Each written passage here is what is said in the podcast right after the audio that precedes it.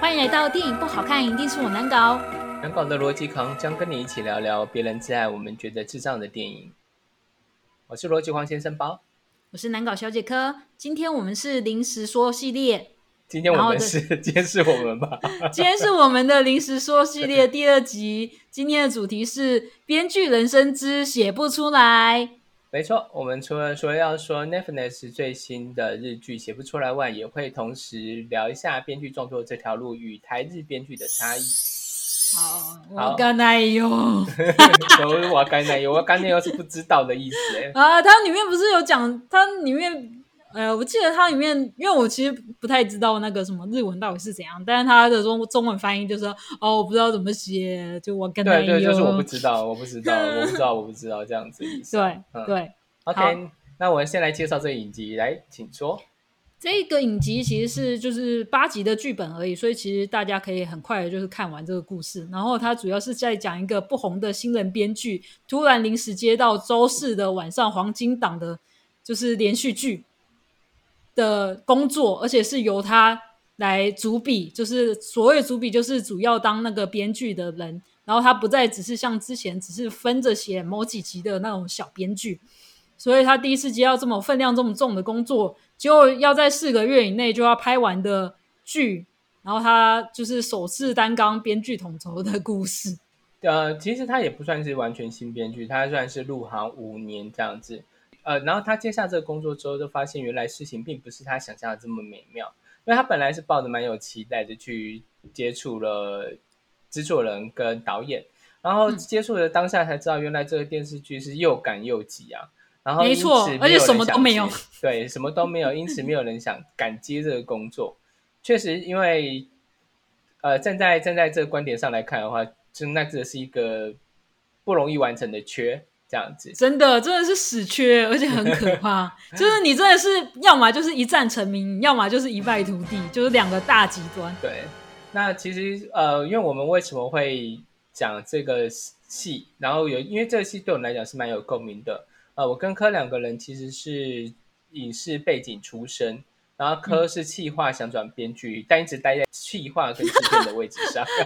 呃，就是编剧真的是太难了，我觉得编剧真的是又难赚钱，然后呢又又就是不受尊重，所以我后来就觉得 算了，真的是人生不用这么就是践踏自己。我真的觉得在要当编剧，真的就是要有很强韧的心。我呃，我就是有经历过编剧这样子。我是有对，因为我其实有在在影视行业大概做了十七快十八年了，然后包包很厉害，总总加总了资历总加总，然后因为我待过剪接，然后现场我也待过，就是场务相关的工作，然后再来就是编剧，然后编剧大概做了九年九年多，嗯，然后因此我讲一下你当初怎么入行的，好了。啊，这个等下一起说啦，因为等一下有一个角色会是这样的情况。那其实我们开这个 podcast 的缘故，也是因为想要用戏剧的角度来分析电影跟影集，同时先也聊一下生活与爱情。因为本人毕竟是爱情的社童，所以就是见多识广，可以给大家一些爱情的建议，也会从也会从戏剧上去分析一些爱情的状况，这样子，这也是我们开立这个 podcast 的主要缘故。然后我的话，其实。接触的多是戏剧类的东西，那科的话有多接触节目这样子。那因为节目的话，我不是强项，虽然我剪接的时候是待，就是属于节目节目方面的啦。节目部的剪接，对对对对。然后因此我们在讲这个戏的时候，同时间也会讲一下编剧生活，还有台日编剧差异。没错，对。然后前文科，虽然他已经知道答案了。那我，但是我还是要做一个做作的提问。你说，你说，就是你觉得当编剧多久会赚到钱？唉，首先你要先定义怎样算赚到钱，就是就是拿到你的第一份正式薪水。我觉得这个这件事情呢，首先你必须要很幸运遇到一个不会欠你钱的制作方，这是实话。然后，首先呢。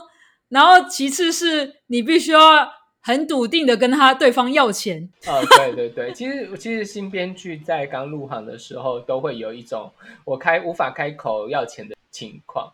对，然后然后他们可能也不懂得，就因为我觉得可能有些人就是怀抱了编剧梦，然后踏入了这一行，所以当对方跟你谈工作的时候，你可能就是喜出望外，就想说好一头就栽下去了，你也没有细究到说，呃，我必须要签约来保护自己，或是要求要拿定金，就是因为新新编都会有这个问题啊，就是说，呃，觉得开口之后人家就不会用我了，会觉得我难搞。对，但是我后来这几次就是有听一些前辈讲，然后他们都会说，你就是多方去尝试，就是跟人家，因为人家说就喝咖啡啊，跟制作方喝咖啡，然后聊一下，一定都会，你刚入行，然后一定都会有很多人想要找你们来，就是聊聊啊，哦，我们一起来做创作啊，什么之类，然后呢打了这样子的名义，吸引很多新编来，但一。开始谈钱的时候，你可能就没有下一次了。但是 相信我，这绝绝对是好事，你就马上认清了这个制制作方。是是是，这是这是好事。其实我们要套一个，因为之前有一个大老师有讲过这样的话，就是说，呃，你因为你是做这份工作的，你是靠着吃饭的，你一定要开口，自己开口去跟对方要钱。对对，因为其实你就是靠着吃饭的，你不跟对方要钱，你要你要怎么活下去？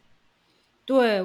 你知道我之前还有听说，就也是我朋友，然后他有他他的朋友就是夫妻都是夫妻档都是编剧，然后他们曾经因为就是要不到钱，然后他们两个有小孩，然后他们就小叫小孩打电话去给那个制作方说，这是一招，这是一招，笑死我！他说叔叔你好久没有来我们家玩了，然后呢就开始讲说。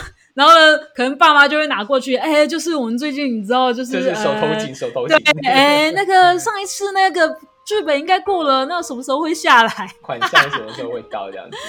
对，因为其实一般的职业，就是说你去上班就会拿到钱，就是你下个月五号了不起十号，就是你会拿到上个月的薪水。但是编剧工作其实不是。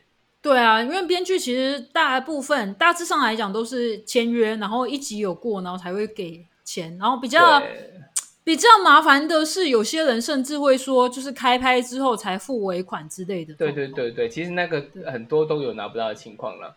那其实这这个，其实我觉得就是所有创作者、个体户创作者的难处啊。呃，我刚才讲说为什么是共同的难处，就是因为像如果你是做设计或做剪辑，像都会都有机会发生这种事情。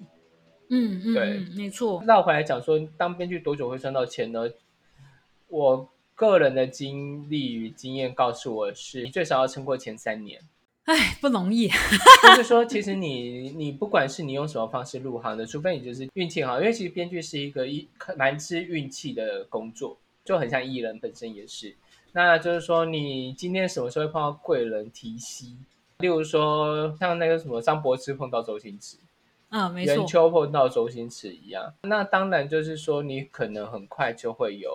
能够赚到钱，然后马上就是成为一个工作者，嗯，但是如果不是的话，就是很一般，很一般的话，也就是要撑到撑过前三年，嗯，这样子。我自己看蛮多经验这样，而且你要想说三年还算是运气好的，运气不好的，我之前有认识，大概要撑个八九年，都还没赚到钱。可是到底是怎样撑过去的？他他他等于就是说要去打工啊。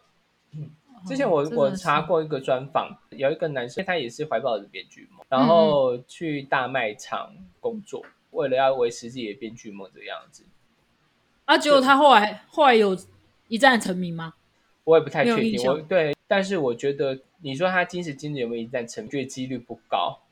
他要不要考虑先去写小说啊？我不知道，我觉得应该应该是这样做才对了。但是这又是一个外话，这样。对啊，像其实这个剧中的男主角也是同样情况嘛，就是说写了五年还是要靠老婆养啊。嗯，还有老婆是一个很会赚钱的人。对对对对，老婆是一个知名小说家，然后所以就是说，呃，哎，日本人看书嘛，所以就是说，台湾人比较不看书。没有，我觉得我们不能这样讲，我们要讲说，因为日本市场比较大。也也，其实这也是实话，啊因为你知道想说那个什么东西啊，台湾目前的。书本销售量一个人平均下来没有一本呢，它是有一个数据存在的。是啊，是啊，对啊，而且这些数据是含包含报纸的数。好吧，为了复复兴就是读书的风潮，我以后来讲讲书 不行，没有，那就那就跟他老婆的后来那个梗一样啊。哦，对啊，对啊，没错。好，这这不不暴雷这样子。对，然后所以就是说，呃，当编剧。真的是不好赚到钱的职业。嗯，对，我也是撑了三年才有赚到钱啊。所以男主角吉丸这个角色一直会被人家误会是家庭主妇。他们这边也呈现一个日本社会的观念呢，就是男要主外，女要主内，一直都是啊。他们到现在不是也还是有这样子的社会氛围吗？对对对。然后，但是我觉得其实这个观念，呃，当然到了他戏的最后是有有处理这件事情，但是其实刚开始看的时候，我会觉得就是嗯，有点 old school 这样子。他们比较好一点，就没有这种观念，就是说，呃，女生不能出去赚钱，然后男生一定要出去赚钱这种事。对，因为其实他这个戏里面两条线，一条线就是一直有一点在强调这件事情。是啊，没有错。呃，我我自己是会觉得还好，因为是因为我觉得他们就是有那个社社会氛围在啊，那个社会氛围是没有办法在，我觉得甚至五六十年都没有，都很难说一定会改变。可能现在社会可能因为比较多元，可以改变比较快。可是我觉得他保守了，日本相对对啊，那个那个就是他们的社会基调，就是。男生一定要出去赚钱，然后女生可能结婚了之后，然后就会变成家庭对对相夫教子。他们现在其实社会年轻的一代是有改变的啦，嗯，对，因为就像之前他们也在他们的女性才在抗议说，就是他们不要穿高跟鞋上班这件事情，就是即便是这么小的事情都还要争取，我就会觉得说，天啊，他们真的是很辛苦，不管男生或女生。对啊，其实其实你知道，就是说我之前看到一份资料，就是说。呃，男生女生同工不同酬的问题啊，嗯，对对对对，那有的国家确实是比较严重，日本也算是差距有点大的国家，对啊，所以我觉得这如果你说这个点，然后但是我觉得另外一个点是他愿意讲一个就是家庭主妇的故事，我自己是也觉得算有新意啦。就如果你刚才点点点出这个点的话，对我觉得他同时间有两个议题在里面呢。一个议题就是编剧编剧的创作这件事情，其实呃，因为他其实编剧的线省略掉不少东西，因此对，因此就是说他要用另外一条线来补充，觉得效果也是不错的，整个戏是好看的，没有错。嗯，所以其实我很快就把这八集看完，它其实是蛮短的，八集一集大概是三十分钟以内，二十二十来分。嗯对，十分第一集跟最后一集都有到四十几分钟，就有加长了，但是其他集数是短集数这样子，啊，短时数的。OK，嗯嗯嗯，然后所以，我因为我刚才讲说，它有的东西其实是省略掉。第一集里面，男主角吉完刚进电视台开会的时候，然后导演、制作人跟制作助理马上叫他把东西生出来，然后而且是隔天，因此男主角吉完只能回家拼命。然后这就是我们的第二个问题。制作团队真的会今天说，然后明天就要对方把东西生出来吗？嗯，蛮有可能的。其实现实生活中是比较不会啦。对啊，可是他那个状况就是已经会叠修，你知道吗？我觉得他其实为了要让他看起来更紧迫。对啊，对啊，就是为了让他节奏更快。你总不能讲说哦，你一个礼拜之后再给我，然后呢，他就他就演了一个礼拜。天，对啊，然后他就给了一个礼拜，总不能这样子吧？对，其实实际上就是说，再怎么样都会有个两三天的，而且任何的东西都不可能隔天生出来。那如果今天这个人可能是魏魏等胜，那如果今天这个人是魏德胜或者是李安之类，一样啊，不好意思，就生不出来没。一样，你你叫我就此时此刻赶到明天早上，我跟没有，这不是这不是你有没有那个脑袋的问题，时间不够啊！你光是打你打字也要时间，好不好？那你只要请一个像像没有啦 男主角的助理，那那个也是有点嗯，对，他是好这个这部分我们大家顺道讨论。然后简单来讲就是说，呃，现实生活中很少有这种情况，因为目前电视制作分成两种方式，一种是写完拍，一种是边拍边写。然后呢，韩剧多是边拍边写，然后台湾的偶像剧也基本上是八连档这样子。然后呢，美剧的话基本上是拍完写，哎，写完拍，写完拍。对，嗯嗯嗯，然后所以就会是一季一季的这样子，然后很少会有一直连播大连播下去的戏，其实有，但是台湾比较少见，对，因为没有没有引进这样子。那其实不管是哪一种方式，基础的大纲跟人物都要花一段时间才能完成。对啊，因为要把他们的关系所有的要梳理清楚啦，对啊。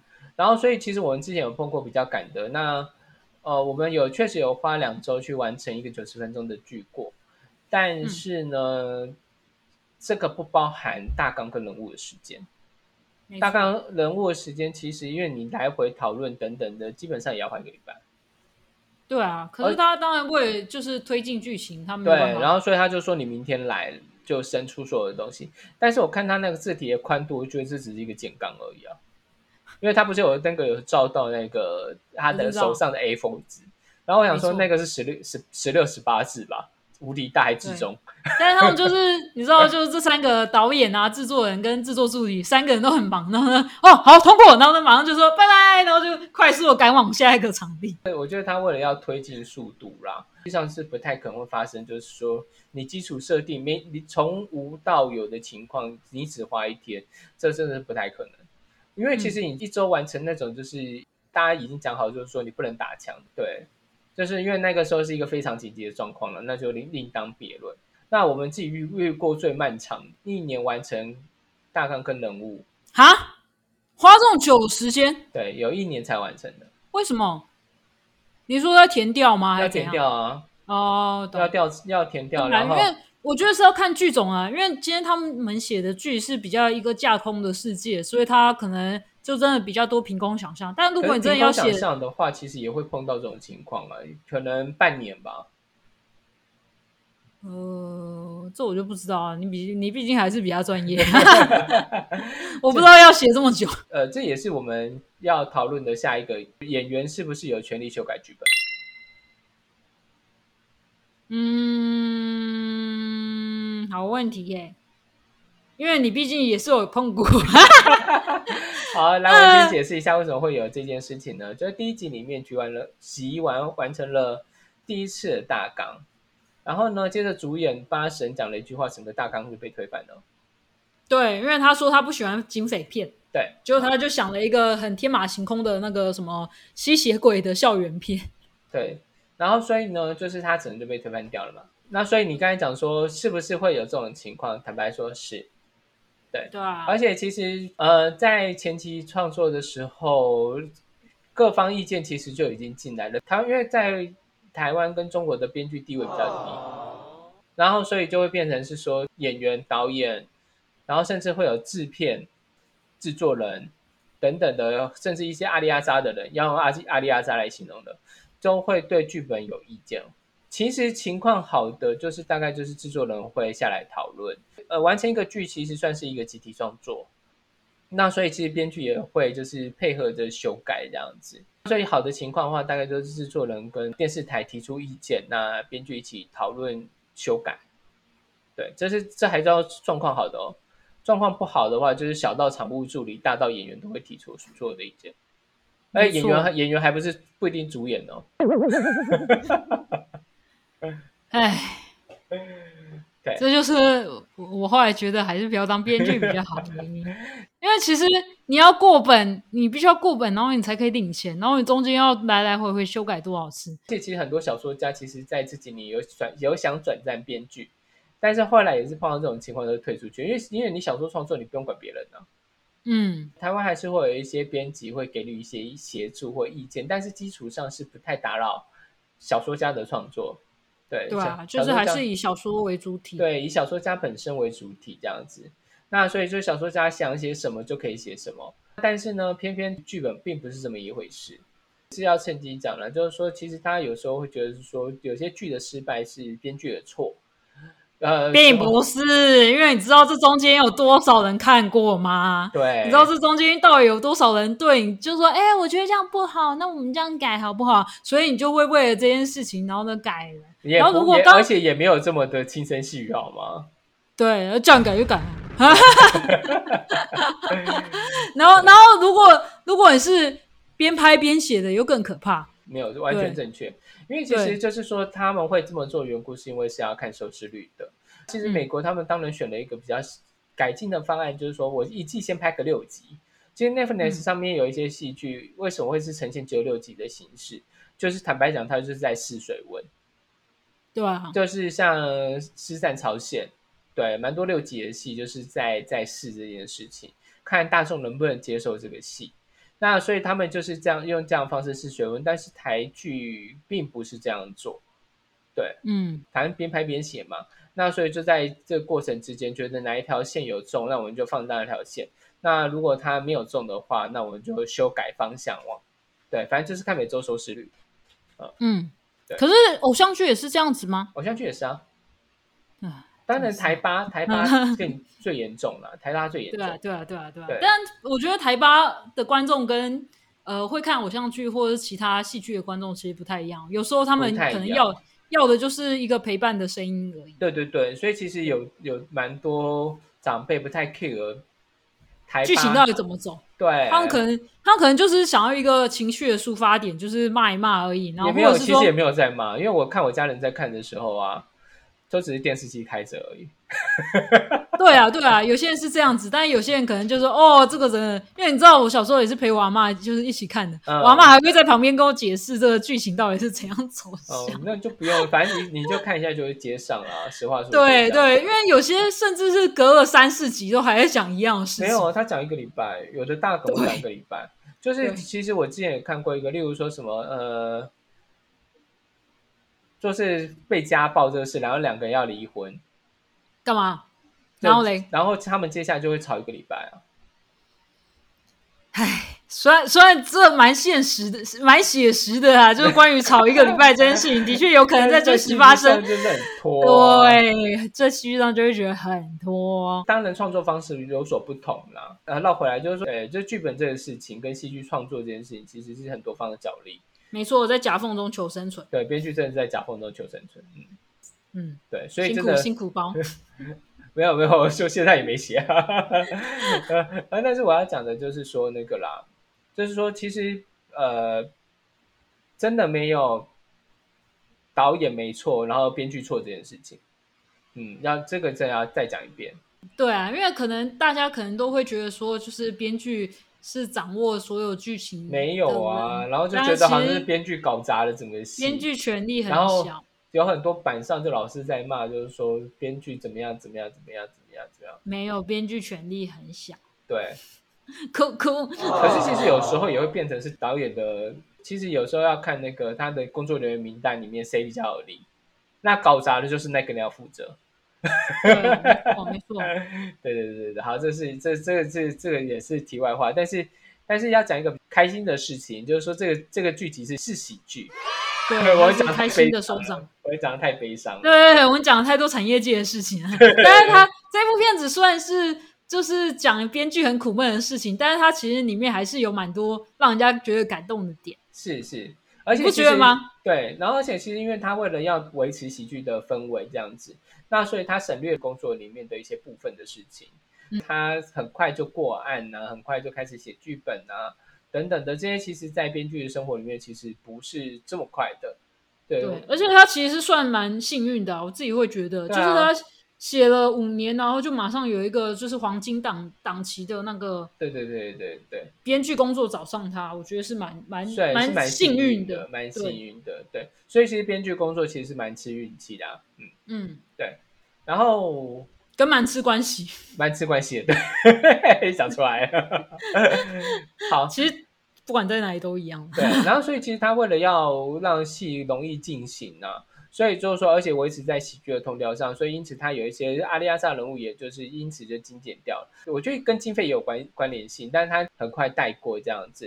嗯嗯，对。然后而且有一些部分就是像文章的说说，也没有这么的嗯真，也不能说真实啦，就是呃男主角一个人写剧本这件事，我我不太清楚日本的整体的状况，但是台湾编剧不太可能会让你一个人写八集。很少，对，除非你今今天已经是成为就是拿过金钟奖的大佬，你都不能碰我的剧本，还可以 一一次都不能改。对对对，那才有可能发生，否则否则几率是很低的，所以不太可能会有一个人工作。对，那所以也因此就是说，它第一集的整体的氛围，因为它有一些加设部分，让我看了有一点点的小出戏。哦，我自己是还好，因为我觉得某一些就是情节的确是，我觉得当编剧的人可能都会非常有感触啊。是是是是，我觉得其实从第二集开始，就是呃，当编剧或者是有志要当编剧的人等等的，就会觉得更有感触。这样。对啊，对对啊。然后第二集我简简单说一下，就是说第二集的时候，主角吉丸开始写他的通过剧本《富豪教师 Q》，然后但制作人对其对吉丸并不是这么信任，因此找了新人编剧卢月祥加入。然后富有天赋的卢月祥是得奖出身的，然后很快的进入。而且重点是，重点是我要讲重点，嗯，重点是他在大三而已。哦哦呃对，然后呢，但这个时候呢，就是呃卢月工作状况很好，然后但是这时候剧组因为修改意见，然后修改了第一集，然后也导致了写第二集的卢月要修改。那这时不愿修改的卢月就离开了，就辞职离开剧组。然后，但是我对这一集其实是比较有共鸣的，因为第一集当然是会觉得说他讲了一个编剧的故事，然后觉得很很有趣，但是会觉得说好像离现实生活中有一点点遥远，嗯。但是到第二集开始的时候，就会觉得说，嗯，是很写实的一件事情。嗯，对啊，就是其实他蛮多点的，我自己都会觉得，哦，真的有这个状况，就是不管是很多人想要修改你的剧本，跟有。有一个外部势力的编剧，而且这种事情完全都没有跟他合作过的状况，其实更有那种竞争感。是是是是是。然后以及以及你自己要战胜自己写不出来的心魔。对对，其实就是我觉得这方面他到底是营营造的还不错啊。是，我觉得他有当然有一些很 drama 的部分，他有一些刻意浮夸的部分，但是有讲出一些编剧工作的观念。对对，所以其实如果是有想要做相关行业，或者是说做设计行业相关的，我也蛮推荐看这个戏的。对，因为因为其实我觉得他有一些设计行业的心情也是一样的。对对啊，就是无止境的修改。其实就是说，因为他呃这一段就是我讲一下，就是说因为有呃在他离职之前，制作人有讲一句话，就是对如月说。就刚刚讲说，你要入这一行，一个专业的编剧就是要能够接受写委托的东西，这才是专业的编剧。对，就是能接受业主给的意见啊。编剧，编剧其实有分两种人，对，一种就是属于稳定派，一种是原创派的。那如月他是因为他是得奖出身的，所以是属于原创派。就原创派的人是比较容易得奖。但是其实我自己看了一些算朋友吧，OK，然后他们确实都会比较执着于自己的想法上，然后运气好的人遇上伯乐就会过得顺风顺水。我刚才也讲的就是说，对，编剧是一个运气职业，然后但是运气不好的，你一直碰不到伯乐，就会喝西北风，喝到你如离开这行为止。对，唉，然后稳定派的就是跟着资方走啊，资方要写什么就写什么，就这样。对啊，没错，就是。有些坚持，但是不会太多。其实男主角吉完就是这个路线的人。对啊，就是依照别人给的意见，然后反想办法消化成自己的方式。对对对对对。然后其实，在这一行里面走的久的人，多是属于稳定派的。嗯嗯，我个人是属于原创派的啦。当当然，我后来有改善了，因为我有喝了一下西北风，所以我觉得后来有改善的。哎，辛苦。这这我真的觉得就是，嗯，要么我觉得讲几个台湾入行的方式啊，就要么你就得奖出道嘛，要么就是跟到一个好老师，然后对方就 pass 给你一些案子，然后你就可以开始顺风顺水。呃，其实开始顺风顺水不一定，也不一定啊，就是当然也有那种就是很年轻就拿到奖了，就后来就是没有。没有后续的案子，也也都有可能，因为每个人的其实就是这这件事情真的是蛮难说的，这是一个运气的行业啊。但是我觉得有一些基本的心态要守住了，就这样子。嗯，对。而且你说入行的方法，你刚才讲的一，你刚才讲的那个一半而已，正式又是另外一回事。台湾跟中国编剧都有一个标准存在，就是说你要写了第一个作品，而作品被拍摄并且播出，你的名字在上面，你的名字要在上面，因为中国常有挂不到名的情况。那台湾是不太会发生，但是就是说你的名字要在上面，你才算是这支编剧。嗯，没错。所以跟着郝老师真的是比较快。如果你有贵人缘的话啦，然后或者是你爸妈也是相关产业人士，嗯，对，但更快入行，更快入行。对，嗯，没错。对，因为我我之前有遇过，他爸爸是。哎，我这样是不是讲太明显？算了，不要不要不要不要不要不要不要不要不要哎，对对对对。好了，那讲回来，这这出戏，我自己会觉得某有几个感动点，是我觉得呃，台湾我不太确定有没有，但是我觉得第一个感动点是。他不是有一场戏，就是觉得算了，随便啊，就是我不要再修改，你们现场修改就好了。哦，对，我觉得那个也是一个这个这个戏的金句这样子。对，然后后来他那个导，不管导演跟那个制作人，他们同时都讲说，就是剧本是整个戏剧的，呃，要怎么比喻呢？它比较像是建筑结构的那个设计图。对，所以它是一切整部戏的基础，就是我们觉得，就是他们不接受现场改这件事情。其实我觉得，对他这这一件事情，就是真的是一个金句啊！这是在第三集还是第四集之后，呃，因为那个呃，如月离开了，那吉丸想要展现自己很认真的这件事情，然后反正就也是一个被扰乱之后，就觉就讲出了这句话，就讲说你们改。怎么改都可以，你们说我就改。对对对对对，他就有一种放弃了，算了，随便你们啊，因为他他一直都提不到一个很好的那个点子，然后他他就说啊，随便你们啊，你们爱怎么改就怎么改。但是 但是其实我觉得这也跟上面讲一样，其实因为原创派的人有时候会蛮坚持于自己的想法之上，然后但是其实因为我这个也是多年创作的一个经验，在社会上你要不卑不亢，对，这是出社会最难的一个功课，就是说。不管什么事情都应该要有自己的想法，不要为了讨讨好别人随波逐流，但也不要过于固执拒绝沟通。嗯，对。那就像刚才科讲的，也是那个剧集里面讲的，就是说编剧他就像盖房子一样，像地基一样的事情，怎么可以说改就改？那但是其实也不能说是所有东西都不改，而是我觉得应该是你要对核心意义要有坚持，其他部分是可以修正的。这样子，例如说。例如说，那些年一起追的女孩的核心是什么？青春啊，就是台湾大部分人的爱爱情青春回忆。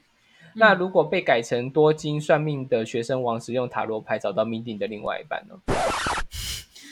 就不好看，没有人所有人都会玩塔罗牌，好吗？然后中间还有情敌来乱，还有劳力士出现，太多了。我们没有需要那么多，我们就只要讲一个干净的故事就好了。对，那所以就是说，因为你像你，如果是被改成这样的东西，你核心价值就跑偏了。对啊，没错。对，其实我觉得，呃，很多的时候都会这样子啊，就是制制作人太贪心，或者是导演太贪心，然后想要塞很多东西到剧本里面，就会导致说，就是编剧很辛苦，然后要把这些元素都串在一起。其实这部这部片子里面也有这个状况啊，就是原本他是一个。呃，吸血鬼，然后有钱的财团老师，对，没有没有没有，他原本只是富公子而已啊。对对对。然后后来那个因为一句话，然后就变吸血鬼这样。对对对，然后就哈吸血鬼哈，又要财团，那什么时候才要讲财团？然后现在他要去当老师，哎。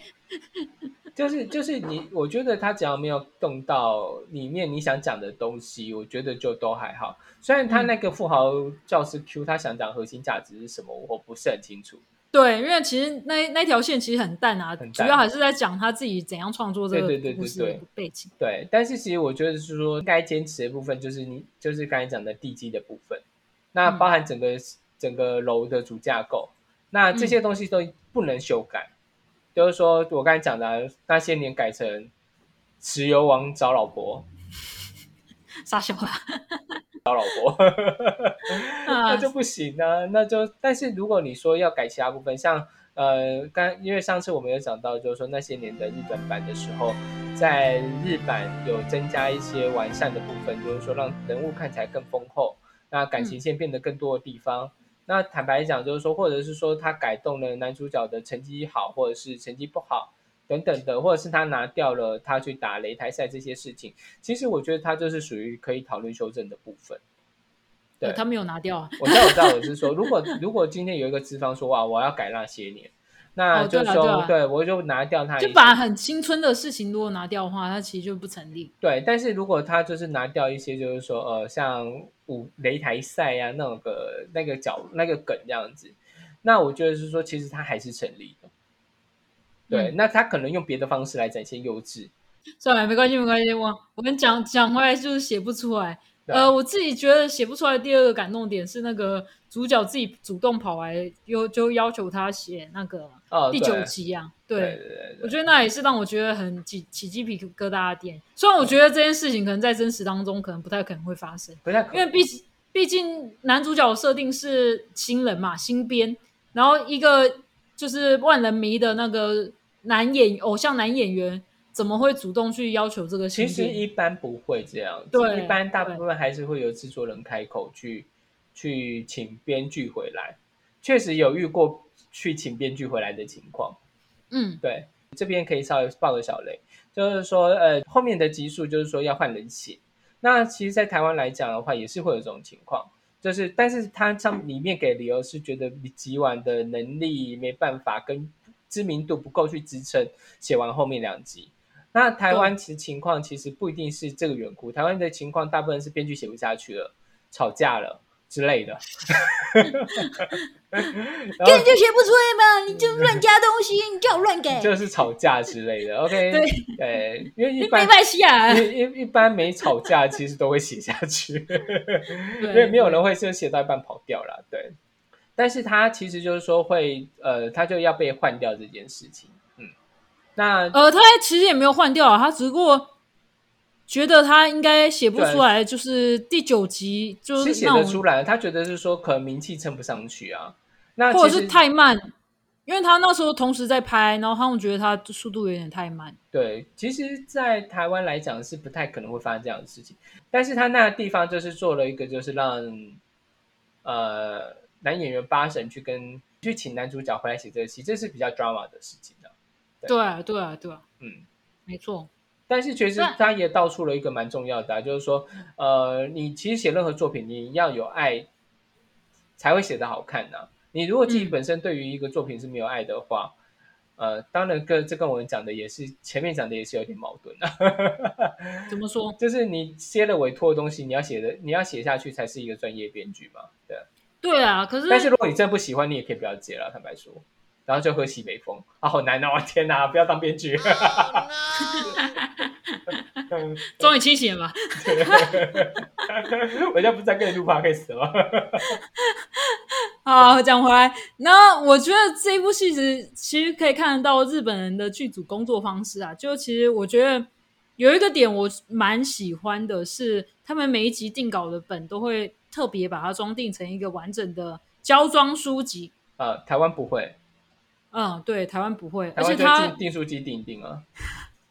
而且他翻开来第一页就是编剧的名字在上面。啊，台湾一点也不会，对，这一点其实我是觉得尊重程度的问题啊。对尊重程度的问题。我讲而且讲一个我朋友在那个什么，他曾经在跟日本合作拍片的故事，嗯当然是哪哪一出剧我不太方便讲，好但是我可以讲一下对，就是就是他他说，就是他的确在现场就是收到那样的一个剧本，就是一个装订好，然后可以看到很完整的，它不是几张 A 四纸然后订在一起的那种东西，它就是一个完整的剧本，一个像书一样的装装订成册的东西，然后他会把所有的工作人员都把它列在那个书的那个脚本，不是不是脚本，是剧本的最后面。所以其实你在收到这本剧本的时候，你就可以很清楚的知道你是这部剧的一员。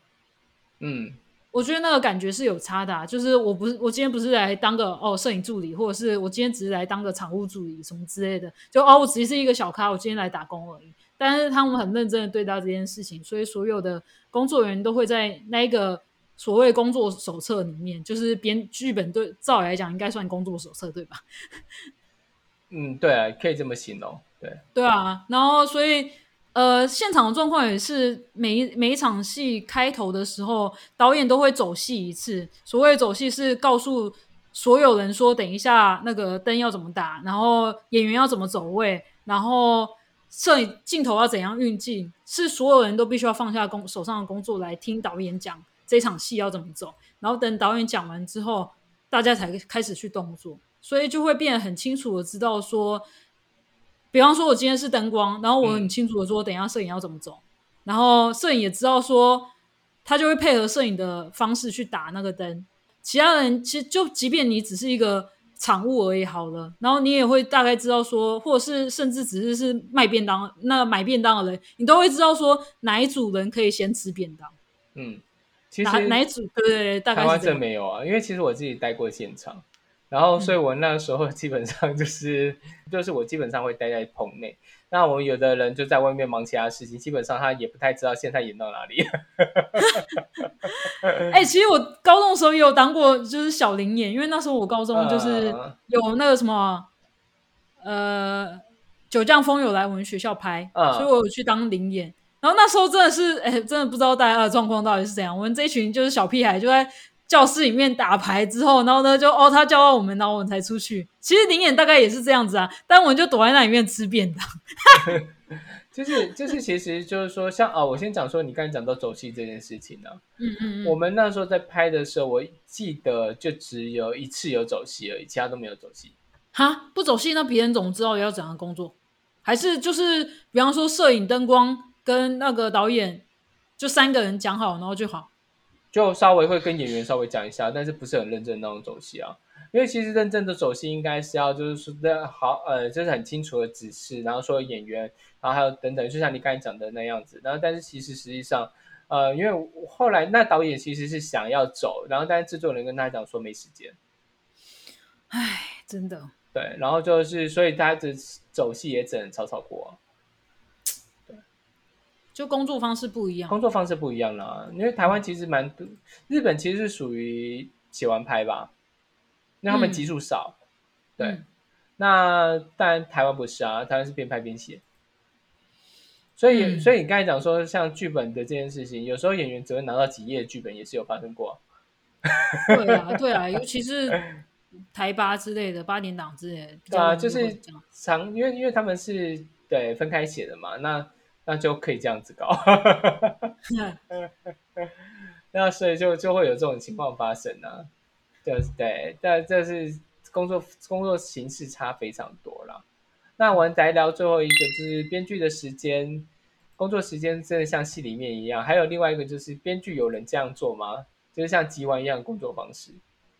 你说请一个打手来打字吗？对，因为其实他用口述代笔的方式，我先讲，我知道为什么他整个戏剧集要这样做，缘故是因为他不然他要用很多方式，用 Blue OS 等等的一些手法让你知道，但是 Blue OS 就变成这个男主角一直在自言自语。就很奇怪，而且你就会看到他动作只有坐在电脑桌前面，这样就不好看啊。就不好看了，所以他就等于是说他找了找了一个人来当他的口述代笔，没错，对然后所以就是说他是为了聚集呈现这样，但实际上在现实生活中不太会有人这种这种方式，真的打字还需要人家打，真的是对欠人家呛哎、而且再来就是说，因为呃你这样其实打很慢，对啊，对。而且还要什么逗号、句号的，对对对对对，然后再来讲说编剧的工作时间真的是不是常常在深深更半夜工作，这是真的啊。有也也要看有有些人啊，因为像属于我们是属于我认识的几个人是属于白天工作派的，哦，对啊，就每个人的工作形态不一样，对有些人可能是夜深人静才有办法创作。对。然后，但是如果其实要看啊，就是说，如果戏真的很感受，我之前有一个礼拜都是凌晨三点才睡，然后嗯当然早上七点就要起来赶稿的情况。嗯，但是其实我觉得，就是说拍戏这件事情本来就是一个苦差事啊。对啊，实话说，因为像我们那个时候在拍现场的时候，我有早上五点才结束，但是我隔天早上八点要进公司，而且就是我要回家，我只睡一个小时我就必须出门了。